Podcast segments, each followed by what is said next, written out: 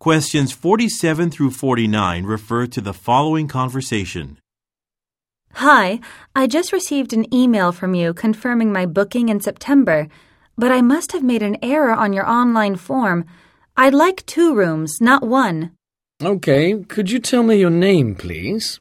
I'll check your reservation and whether a room is available on that date. Sure, it's Janice Wallis, W A L L I S. Oh, would you also let me know the total for both rooms? My coworker and I will be in town on business, and I'm trying to figure out how much everything will be. Of course, ma'am. Another single room is available, and the total for both is $378. If you'd like, I'll reserve it for you now and send you an updated confirmation message.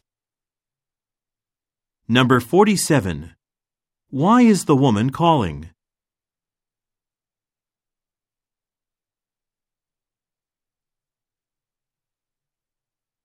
Number 48. What does the woman tell the man?